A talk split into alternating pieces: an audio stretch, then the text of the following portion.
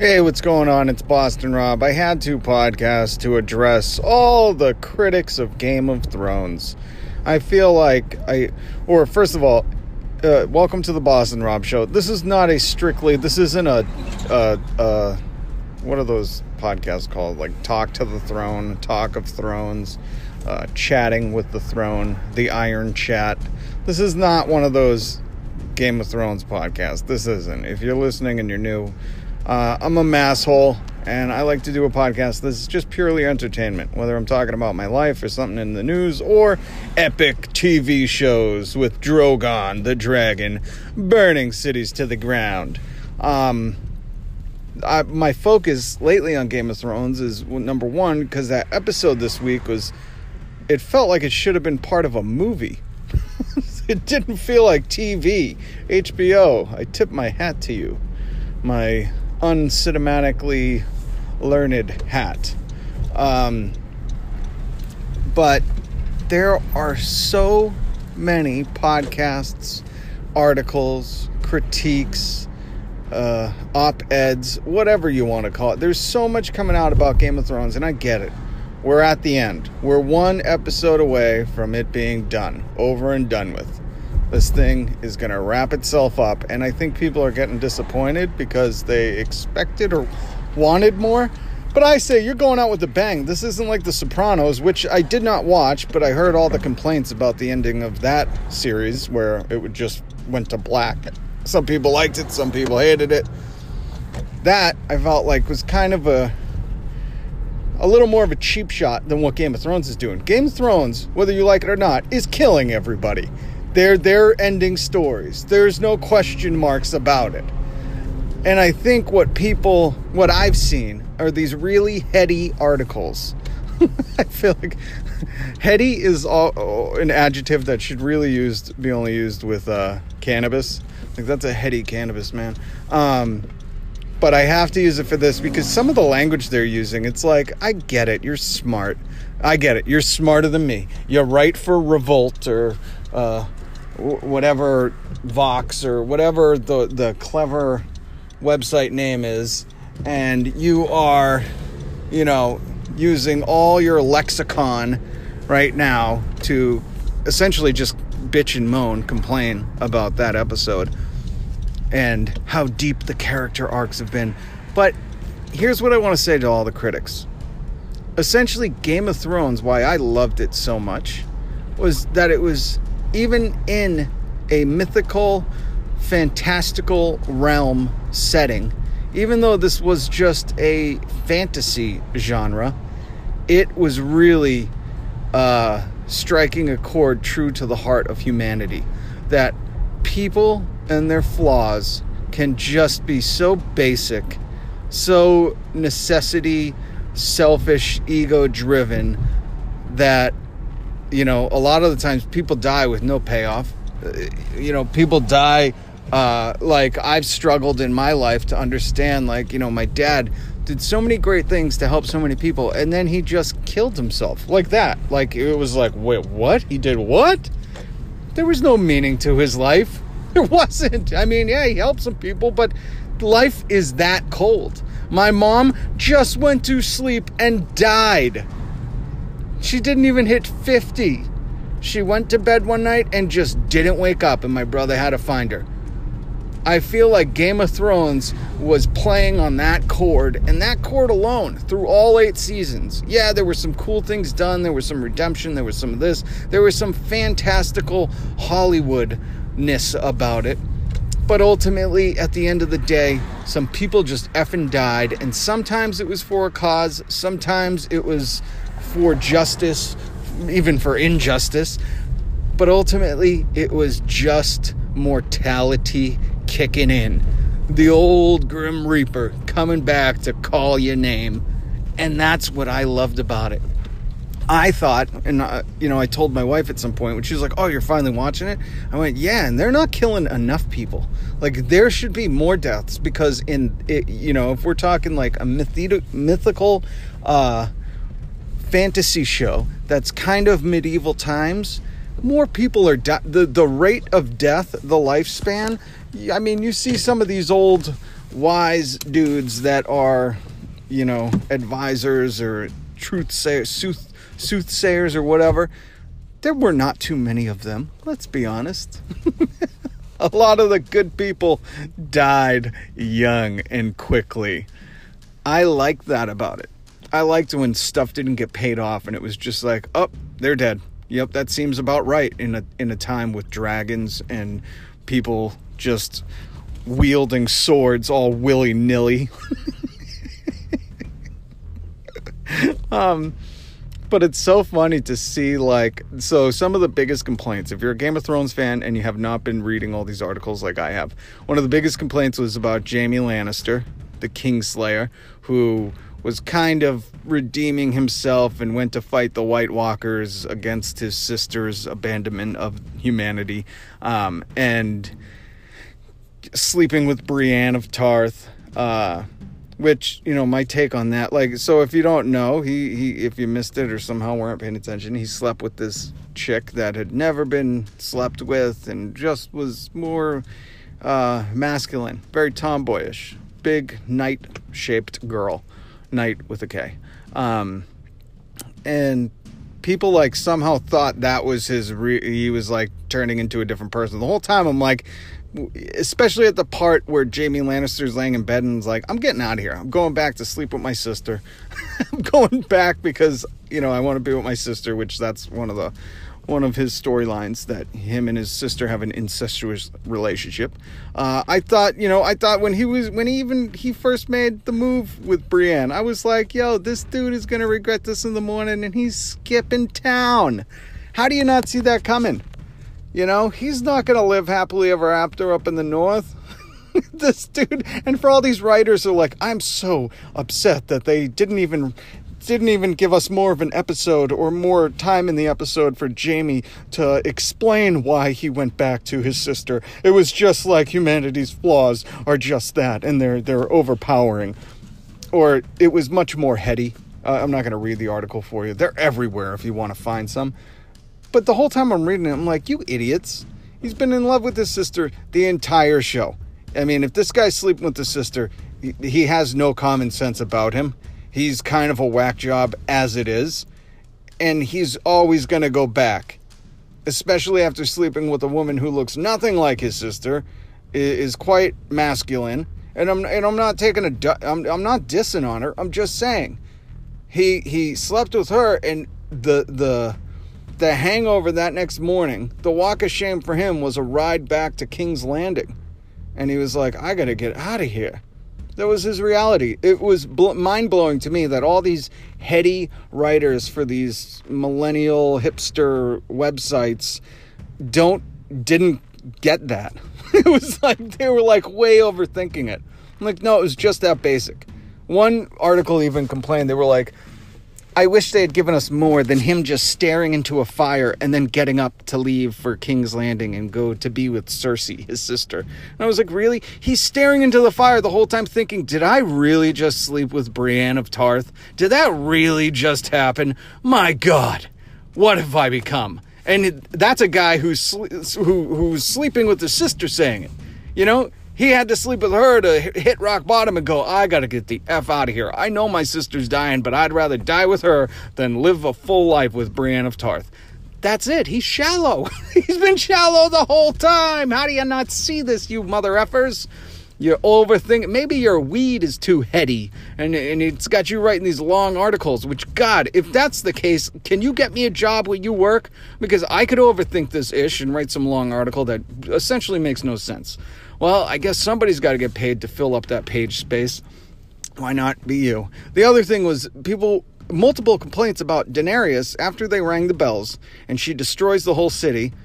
And by the way, ringing the bells was meaning, hey, we surrender. We're opening the gates to the city. We're ringing the bells, and you can come in and take take the city. We we've given up.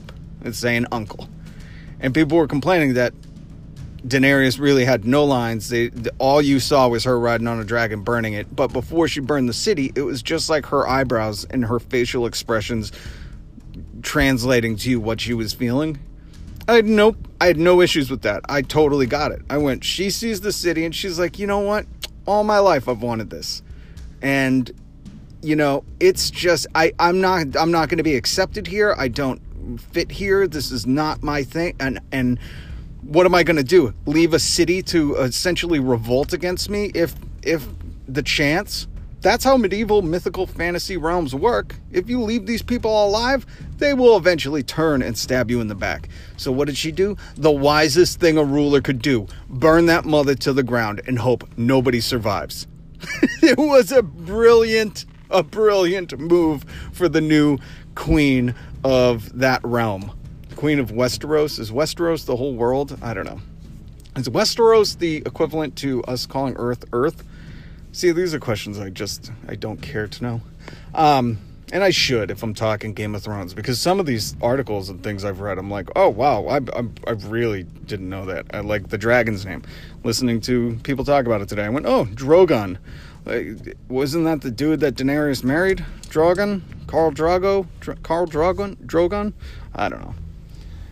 But these people asking this show to give them more when did you I, I want to go did you miss what just happened? Never in the history of tv did they just spend an hour and a half letting a dragon burn a city to the ground. Meanwhile they're like hey check out the cameo. Aaron rodgers is getting singed to ashes right here. I'm like that's pretty cool. That i don't need a line from daenerys or a tear from her or her explaining why she's going to burn that city. I get it if you've been paying attention for eight seasons, anybody left alive that could potentially grow to be your enemy will, and they'll kill you. I mean, you got to face that at the present being, never mind the future. This girl's sealing her future as ruler, and she's letting everyone know this is what happens when you go to war with me. It was brilliant. So, you people writing for these hipster websites, F off, get a clue. get a clue. That should, I would like to make a T-shirt that says "Get a clue," uh, Daenerys or something. Or I, I don't know. I'll, I'll, work on the phrasing. My God, but get, get a clue. Game of Thrones. Um, all right, I want to talk some more. I'll do it in just a minute. But I want to say, if you enjoy this, if this is entertaining for you, hit subscribe. It's like setting it and forgetting it. You will be alerted every time I upload a new podcast. And if you're new, please take a moment go all the way to the bottom of the podcast page, click all five stars. That helps the podcast grow. It helps this podcast reach new people. If you leave the podcast with a five star rating for the Boston Rob Show, I will forever be indebted to you. And when you are the breaker of change chains, I will I will get my uh, wildlings army to to back you. Is that good for the Game of Thrones fans? Is that a good way to put it? All right, I'll be back in one sec.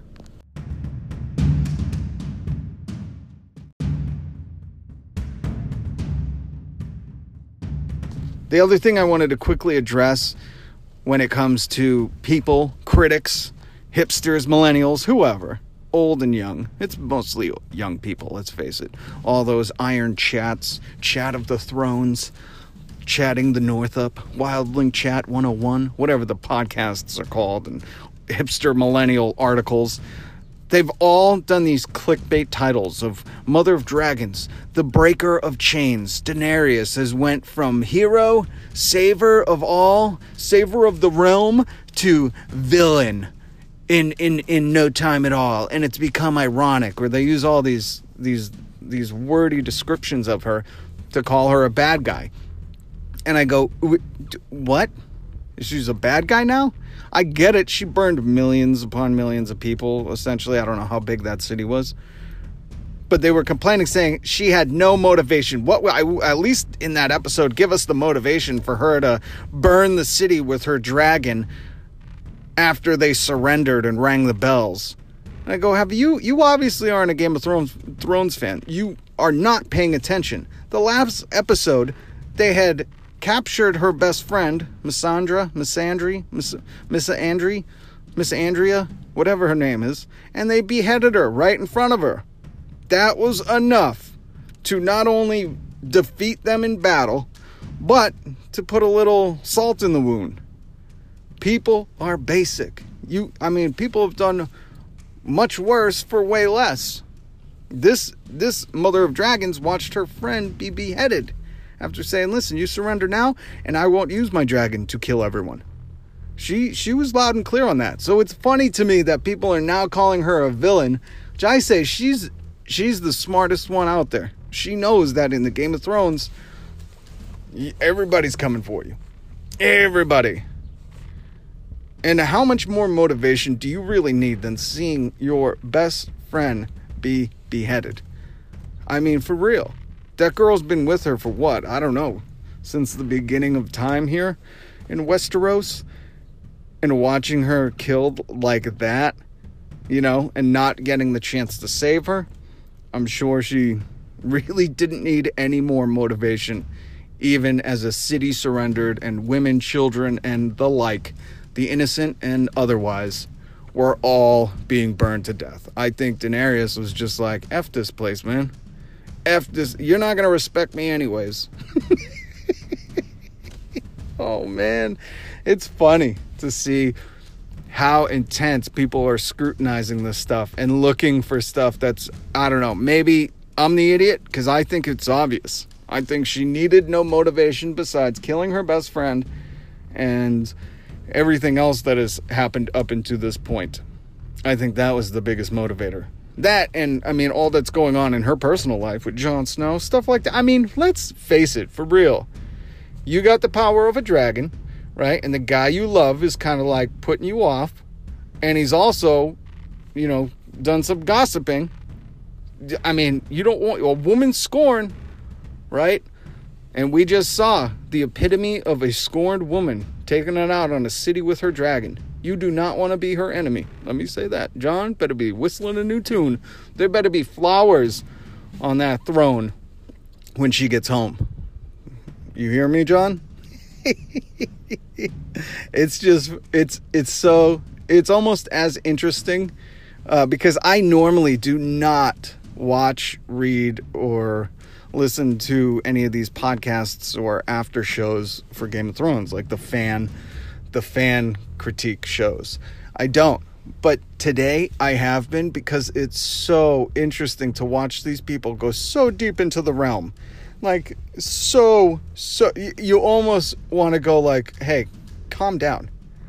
C- calm down a little bit. Like people are referencing the books, they're referencing like the littlest things that maybe didn't really mean anything, but they're tying it into other things. It's it's fascinating. And ultimately I think it's because I love seeing that like people geek out that hard.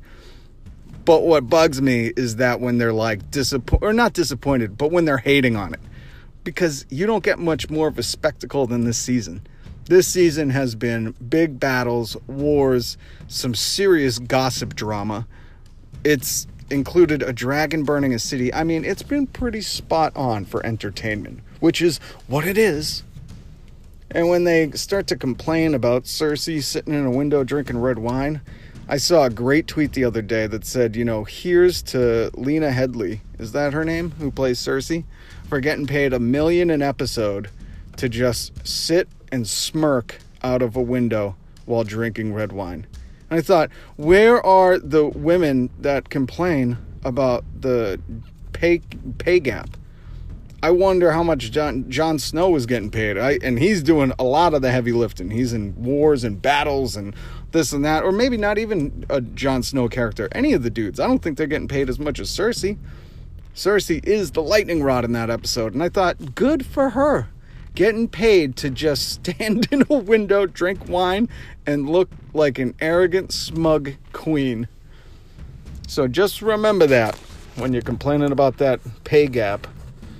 I'm just still bitter on that Mark Wahlberg story that keeps keeps coming up. It, it seems like whenever people need to complain about gender uh, pay inequality, they bring up that Mark Wahlberg story and they just cease to remember any of the details to it that Mark Wahlberg donated all of that money to that girl's uh, legal defense or defense fund or whatever that actress started as a as a way to help other women get equal pay.